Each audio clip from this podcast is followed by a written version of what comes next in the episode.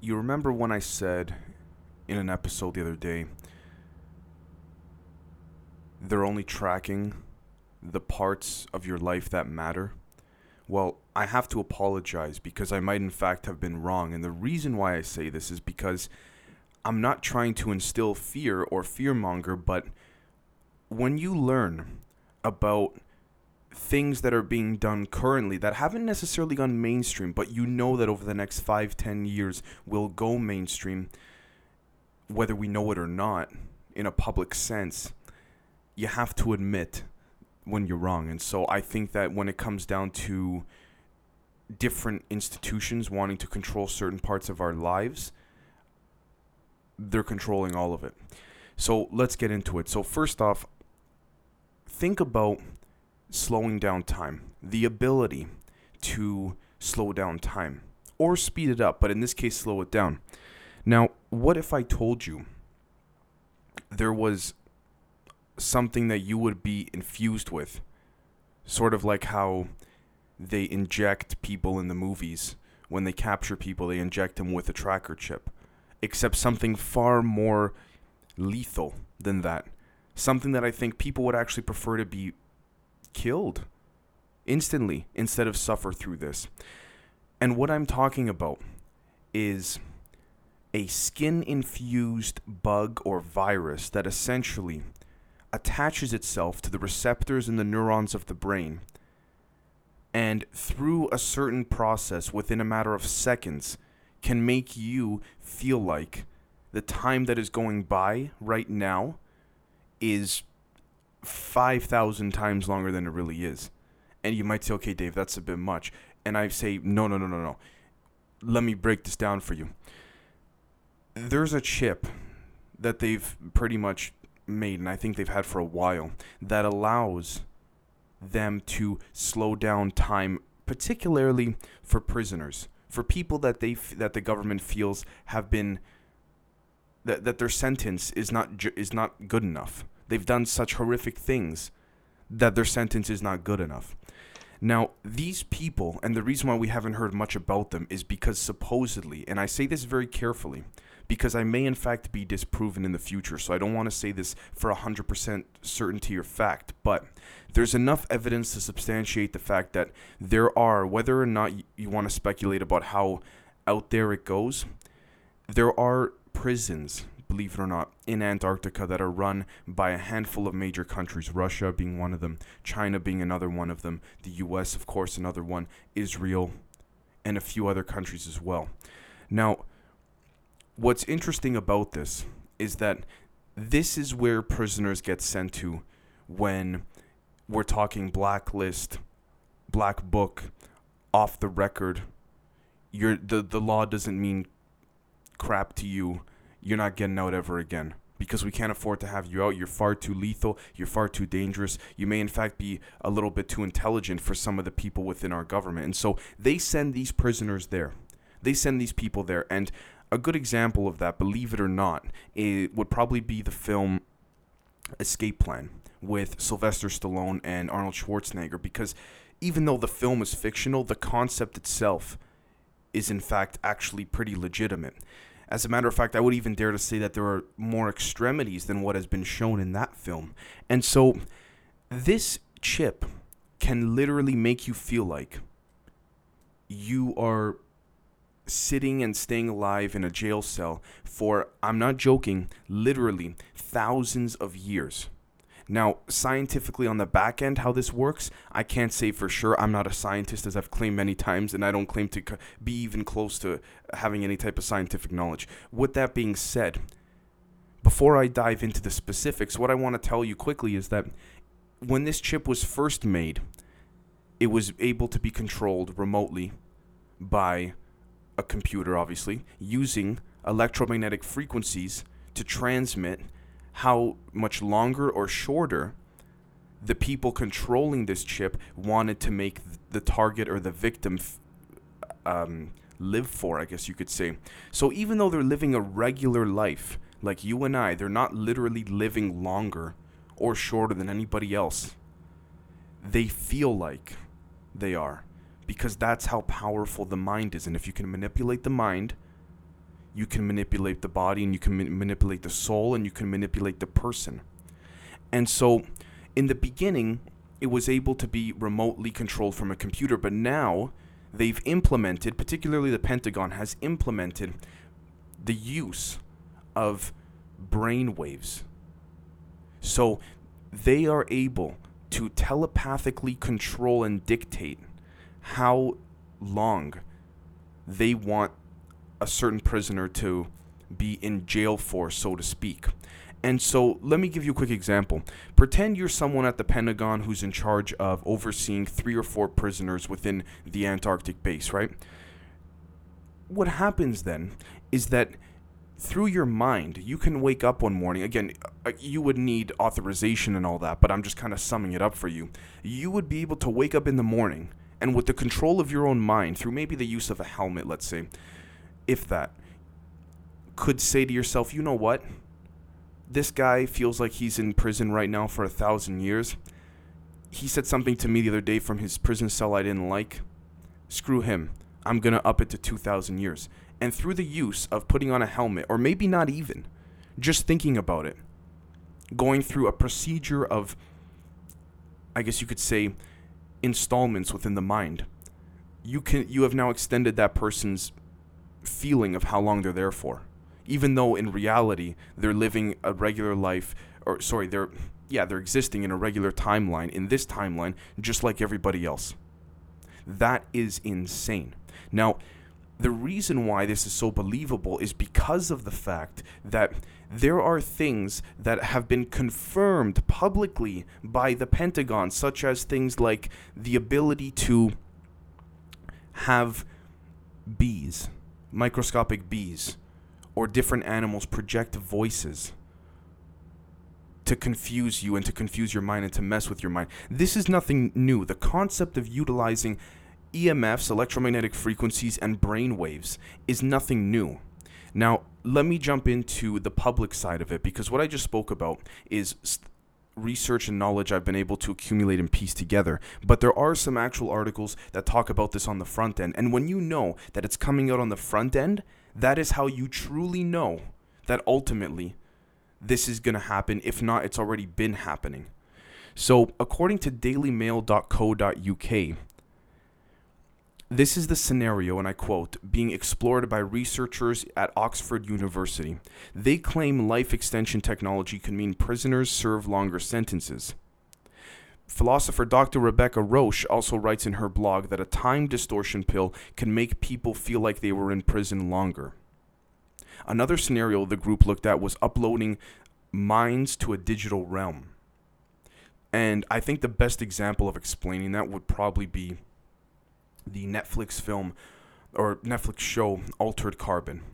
There are certain instances within that show where you can upload your mind. There's certain hubs all across the city within this show where and it takes place in the future where you can upload your mind to a virtual or digital, I guess you could say, constructed reality. Not a real one, a constructed one, but it's digital. Therefore, time can go as slow or as fast as you like. You can do whatever you want in there you control and dictate what you want to what you want to do and in the show it's interesting because it talk it shows that this is also used as a form of torture for the police and I think another quick example, uh, a bit of a different one, more of a, a, dream state example, would probably be Inception. But anyways, you, you I hope you get the point.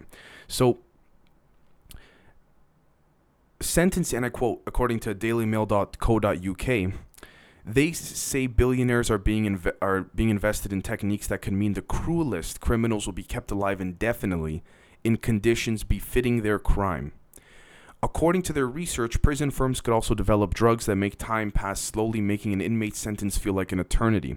And I quote, Some crimes are so bad they require a really long period of punishment, and a lot of people seem to get out of that punishment by dying, Dr. Roache told Ross Anderson in Aeon magazine. Dr. Roache highlights what she describes as the laughably inadequate sentence of 30 years in prison for people who have done horrendous crimes, like, for example, very sadly, um, murdering their own children or raping children or anything of that sort. Everything that that's just completely disgusting. This is what this type of torture is made for. The most extreme people, the mass murderers, the rapists, the the child molesters, those types of people, the the the sycophants, the the the very deprived people. And I want to say one thing very quickly here. They believe that this technology had come from the ability that somewhere within our human DNA we have actually been able to utilize our own DNA and prove at one point in time, we don't know when, I don't think it was any time recently, but prove that at one point in time, humans were actually living for thousands of years. Now, this is what their studies have suggested, this is what their science suggests. They're not really looking into how long humans have lived for whether it was they live for thousands of years and all that. They're just looking for the tools they need to make this type of chip or this type of pill possible. Now, of course, on the public end, what you're gonna do is you're gonna say, "No, don't worry, it's a pill and this and that. You gotta, we have to force it down your mouth. You have to take it, da da da." But even then, that doesn't sound as bad as being injected or having some type of infusion put into that you don't, you might not even know where in your body it is. You might not even be able to get it out. And so I think that's ultimately something that is a form of biological human engineering that needs to be controlled very carefully because if these chips or are implanted into the public, we would never know. This could be something that could be put into our food, put into our water. We're at a point now where you can't even see the most microscopic computer chip in the world. And so to say that it's not possible to make something small enough to do this to you would be preposterous. Now, I guess it would be a good thing if you're not in prison and you you had it by accident or something like that because you you'd be living for say you know 80 90 years regular span of a human being but you'd feel like you lived for a thousand or 2000 so i mean i guess but again it all comes down to the way in which it affects the mind the way in which the perception works. And because i'm not entirely sure i'm not trying to play this off as a good thing believe me. So with that being said what i also want to talk about as well is that it is something to do with brain waves. Now, the reason why I bring up brainwaves and the reason why I've been bringing it up more so lately than before is because of the fact that brainwaves have the ability to control objects and minds without any quantifiable measure, and there's no limit. And what I mean by that is this the Pentagon and DARPA have discovered and I don't know, they've probably had this for a long time, that they can use brain waves to fly planes remotely. They don't even need to be in the plane. Soldiers can fly planes without even being, I guess, anywhere close to it. In fact, you may even be able to be on another planet. You could probably be on the moon and use your brain waves to control a plane. Now, again, in terms of distance, I'm not sure how that would work. But ultimately, we can't rule it out because I don't think there would be much of a purpose or interest for the Pentagon if you were only a handful of feet away or a handful of kilometers away. The idea is to get the, the actual human soldier out of the battlefield and let the tech do the rest. Okay.